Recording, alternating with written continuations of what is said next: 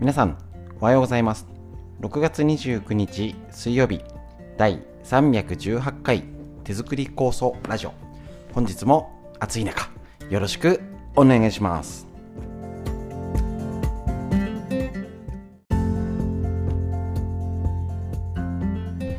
こちら手作り酵素ラジオは埼玉県本庄市にあります芦沢治療院よりお届けしております。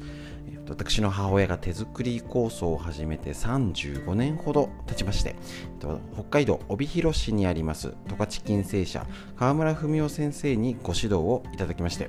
長年家族で酵素を飲み、手作り酵素ですね、えっと、治療院ということで酵素の仕込み会だったり勉強会、今までいろいろやっておりました。で、コロナの影響でね、やり方を変ええー、と変えつつ、新しいことにも挑戦しつつ、まあ、この一つがラジオっていうことで、えっと、直接会うのが一番ですね。やっぱり治療とかね、いろいろやってると、あのー、会ってお話しするって本当にいいですね。で、えっと、情報だけだったらこういうラジオとかいろいろ使っていただいて、ね、あの動画だったりできますので、そうすればね、本庄まで来なくても情報だけだったらお届けできたり、久々に会った方も、あ、毎日会ってますみたいな、あの見てますみたいな感じでね、していただけると、今までとまた違ったコミュニケーションっていうのが、えーと、できるんじゃないかと思っておりますので、暑い中本日もよろしくお願いします。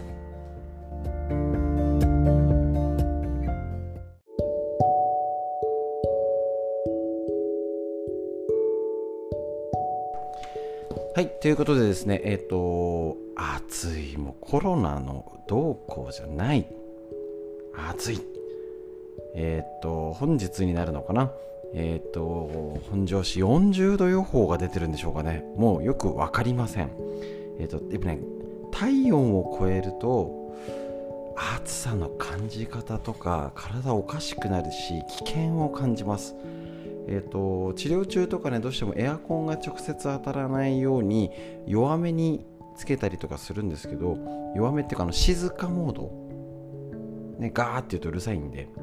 あのー、さんじゅうはちど超えてくるともう静かじゃ無理です。そんな本庄市におります。えーと、隣の伊勢崎市がよんじゅうどになったり、暑いぞ熊谷でね、どうしても本庄市が出ないのであれですけど、暑いです。で、えーと、よく言われてるのが、朝ごはん食べましょう。本当もう夏バテする。私自身もさ、えーと、ちょっと前までろくがつは酵素を中心の朝ごはんで軽め、米を食べずにで調整してたんですけど、えーと、急に急に炎天下になったら、もうちゃんとご飯にお味噌汁をいただくように、えーと、ちゃんとしております。えーと、塩分取るっていう意味もありますし、やっぱりあの食べ物からの水分って大事なんですよね。よく言われてるのが、あの食べるもののよくにリットルを飲みましょう、水分が必要だって言ってる中の、実は半分ぐらいは食事から取られてるって言います。なので、食事を取らないで、あの朝ごはんの朝に水分取らなきゃって言ったら、コップ にさんばい必要なんだっけな。結構ですよね。だから結構じゅうろくじかんダイエットとか朝食抜きとかってしてる方が、えっと全員じゃないですけど、熱中症気をつけなきゃなんですよ。これはもうあの考え方いろいろでダメなんじゃないですけど、えっともしそう相談されたら、私ここここは朝ごはん食べてって言ってますね。やっぱそういうあの時と場合によって、その体の調整をしなきゃいけないんですね。どうしてもあの健康っていうか、ありがちなのは、よく東洋医学の陰と陽に分ける食事、聞いたことないでしょうか。あの陰は体に冷やすから陽のものを食べなさい。これね、そもそも間違いなんですよね。東洋医学をちゃんと勉強したことある方だったら、もうあのあそれはないよねっていう、あの完全にふたつに分けるって考え方しません。むしろもっと曖昧な東洋医学、陰と陽に分けたものの中にも陰と陽があるしみたいなね、どっちやねんみたいなっていう方が本来の形です。東洋医学なんか、あの陰極まれば陽になるみたいなね、どっちやねんみたいな、これが複雑なよくわからない、なんだかはっきりしない、なんかだるいとか、いろんなよくわからない症状に対して体を扱うすごいスマートな心得だと思うんですね。なので、えーと、結論どういうことかっていうと、陰と陽が食べ物はある、分かれてるのは間違いないです。その人が陽がもうエネルギッシュでも う, あもう普通に歩いてるだけでなんか蒸気機関車みたいな人みたいなのは、この暑さになるとさらに陽が増すんで陰のものが必要ですよね。とか、もともとか細くて元気がなくて陰なんですって人は陽のものもちろん必要だし、そうやって状態状況、体のその時その場所の合わせた必要なものをその都度取りましょうっていうのが東洋医学だと解釈しております、私はね。そうすると陰のもの陽に分けるとかじゃなくてね、もう朝は食べませんじゃなくて、状況に応じて変えないみたいな、カロリーを気にしてるんだったらお昼緩めりゃいいじゃんみたいなことになるし、空腹時間を長くするんだったら夕飯早くしようよみたいな、やりようはあるはずなんですね。それで熱中症対策、もちろんいろいろまたね、あの紹介していくんですけれども、あの一番まず言いたいのは、その時に合わせてしましょう。水分どれぐらい取ったらいいわからないですよね。ただ家にいる座ったっきりの人とね、外で炎天下の中やってる人はもうジャブジャブ必要ですし、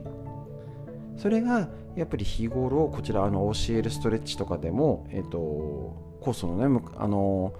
酵素会の時に常に言ってましたけど、今自分がどうなの、よくやってたの覚えてますか？あの手をグッパー動かしてね、肘動かして、手首動かして、首を動かしてで、えーと酵素とか塗ってみて、さっきとどうこうって確認しましょう。今の現在地がわからないと目的地設定できません。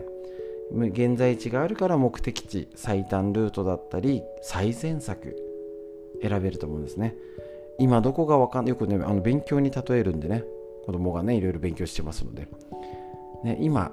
ね、高校受験、まあ、まだうちの子高校受験じゃないんですけど、えっとにばんめがね、えっと今どれぐらいの学力があって行きたい高校との差がいくつぐらいってあるから、これぐらい勉強しなきゃだねって分かる、もうごくごく当然なことです。けど健康に至ってはなんか現在地よく見てない、目的地上すぎないみたいな、なんかこの偏差値で東大目指すのみたいなってなっちゃうと、そりゃ無理だよねみたいな、いやいやもうちょっと現実的なとこ目指さないみたいな段階ってあると思うし、偏差値とか勉強も、えーと、ごじゅうの人がななじゅうに急にならないですから、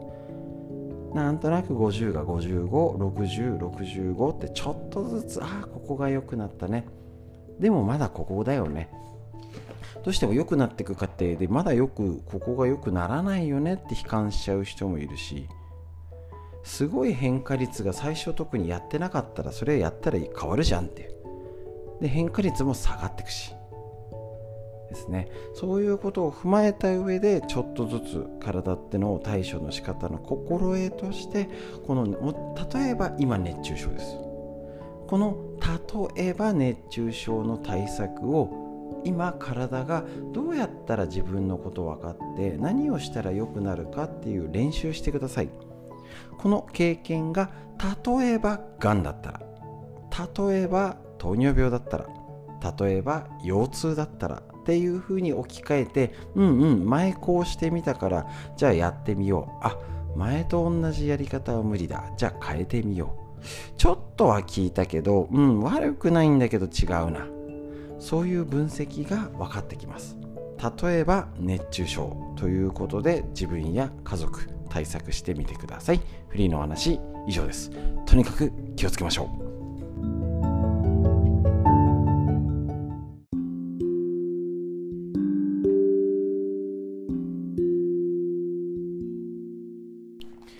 続いてこちら、脳にいいこと。よんじゅっさいから始める脳の老化を防ぐ習慣、和田秀樹先生のディスカバー継承ということで、こちらから、えーとね、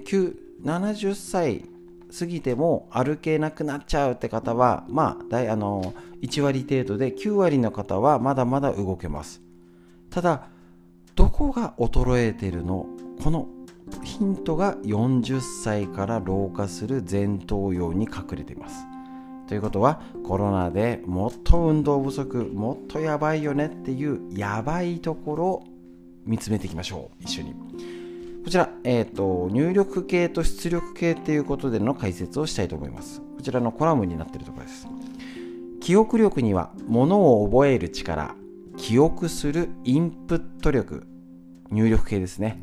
だけでなく、物を思い出す力、記憶を引き出す力、アウトプット力があります。この記憶を引き出す力、脳のどこかにしまわれた記憶を引っ張り出してくるインデックス、検索機能ですね、を担っているとされるのが、この今までずっと気を気にしてた前頭葉です。おでこのところ。この前頭葉が萎縮して老化してきて機能が衰えると、物がなかなか思い出せないよねっていう老化がよんじゅう過ぎたら来ちゃうと。ドキ。だからね、あのもうね、弱いろくじゅう、ななじゅうになってる方、今に始まったんじゃないです。そういう諦めも大事。で、もっと理解すると対処法見えてきます。何より怖いのは、この機能が衰え始めると、悪循環によってこの機能の衰えにさらに加速がかかってしまうことです。それは物が思い出せなくなることにより、話題も出てこなくなる。ありますよね。実は年を取ると、昔は饒舌だった人もだんだん無口になることがあるのは、前頭葉の老化によってインデックス機能、検索機能が衰えてくる。ドキッ。こうして無口になり、あ、ありがたいことに、あのこのラジオをしてたり配信している限りは、あの無口にはならなそうです。ありがとうございます。こうして無口になり、家に閉じこもり、その家の中であれそれこれだけの会話になっていけば、前頭葉のインデックス機能もますます錆びついて老化が進み、ますます人と話すことが億劫になり、さらに前頭葉の老化が進む。そんな悪循環に陥るのです。年をとって物覚えが悪くなったことを密かに悩む人はいても、自分が無口になったことを悩む人はあまりいないんですね。しかし、ここ大事なポイントですね。確かに。老化という点でより深刻に悩むべきは、物覚えが悪くなったことではなく、無口、口数が減ること、減る時間が増えることです。本が読んでも頭に入らなくなった、物覚えが悪くなったということは、記憶のインプット、入力系の衰えですが、実はこれ、いくらでもカバーできるってこと。これいい情報。なんとかなる。記憶する行為はかなり意思的な行為ですから、何が何でも覚えなければならないという意欲や気力でカバーできるってのが、実はもちろんね、時間がかかるはあるにしてもカバーはできる。で、またね、年取っても好きなことなら熱中したり覚えたりってね、できるんですね。一方、記憶のアウトプット、出力系では前頭葉の他に頼れるものがないんです。残念。そこで入力系より今毎日紹介している脳の出力系、書き出す、声に出す、口に出す、文字に起こす。出力系を鍛えることといっても、ハードなトレーニングじゃなく、ね、今まで紹介したような日頃の習慣を見つめ直すことで老化が抑えられるっていう朗報です。これを意識してやってますか？うん、いや、日記とかなんかね、書くのは書いてます。じゃダメです。ぼーっとしてたらダメですよ。どんどん衰えちゃいます。もちろんこれ、よんじゅうだいから。っていうことなので、子育て、お仕事ね、働き盛り、やばいです。意識して気をつけましょう。脳にいいこと、以上です。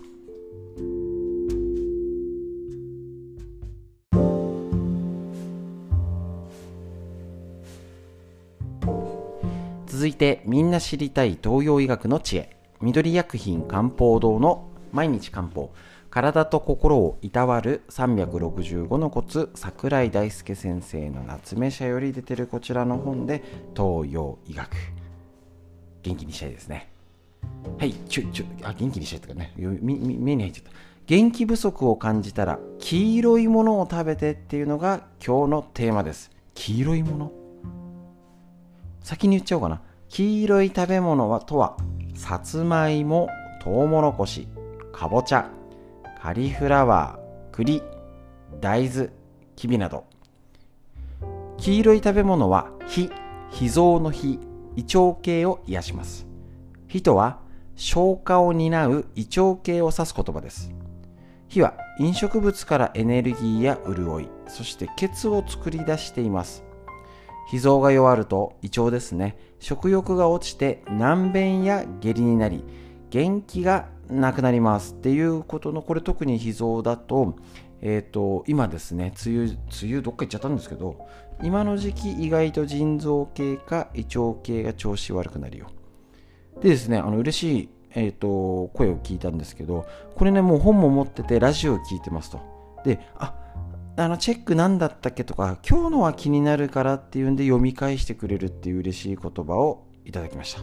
そうやってね、ぜひ自分なりの活用法、これ全部本買って全部読んでとかね、全部やっては無理です。気になったもの、あ、今日のはちょっと人に教えたいなってがあったら、ぜひアウトプット、出力してください。中医学が指す黄色い食べ物のうち、さつまいもは脾、胃腸の不調によってもおすすめです。食欲不振や軟便がある方は、砂糖たっぷりのお菓子をおやつにするのではなく、焼き芋や干し芋にするといいでしょう。昔な感じですね。特に子供は脾、胃腸が発達段階にあるため、負担になりやすい甘いチョコレートや冷たいアイスを極力控え、さつまいもやとうもろこしにすることをしおすすめします。おすすめされてもなかなかできないんですよね。もううちの子なんかもね、チョコが大好きだったりねしますけれどもね、ただね、こんだけ暑いのにアイスを食うなっていうかね、暑いんならアイス食っていいよって言ってるんでね、もともと食べるんなら汗かいて食べようよみたいな。でも日頃ちゃんとして食べてると、食事もね、時間でちゃんと食べてるとアイス余りますもんね。食べるけど余分に食べないっていうんでしょうかね。そういう風な体にするといいし、今胃腸系が弱くなるんだなっていう時期も知っておくと、さっき言ったように、あーなんかあれ前お腹調子悪いって言ってなかった？大丈夫？で、黄色い食べ物あるんだってってで言って会話にする。出力しましょう。もう、えーと、決めましょうか。もう、えーと、東洋医学のお話を誰かに教えましょう。毎日。旦那さんでもいいですし、娘さん、息子さん、ライン でもいいですよね。ライン がなかなか文字の打つのがめんどくさくて、そこです。そこです。そこを打ち込んでみてください。最高のアウトプットです。前頭葉が鍛えられ、脳の老化が防げます。もちろん手書きでも口頭でもできる範囲で構いません。ぜひ知り合いにいい情報をまき散らして、いいことを教えてく教え合える仲間と一緒に過ごしましょう。今日の東洋医学の知恵、以上です。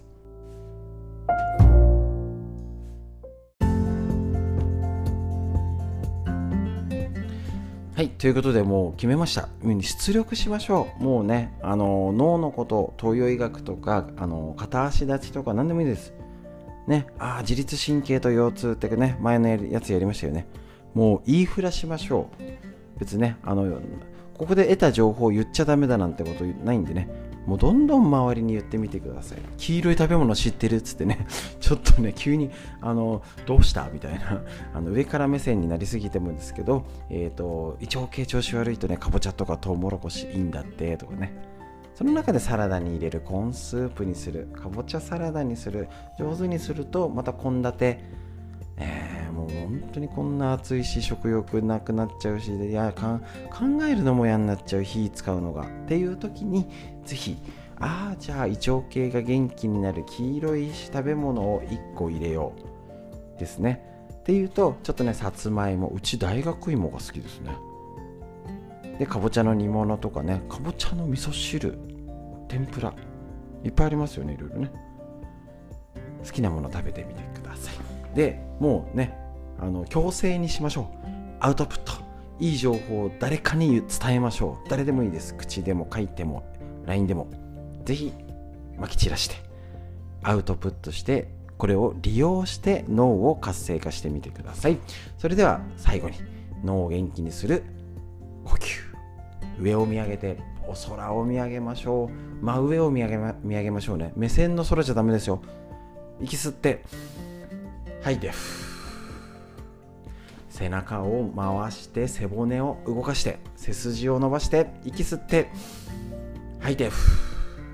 素敵な一日が始まりました。皆さんにとってより良い一日になりますように。最後までお聞きくださいましてありがとうございました。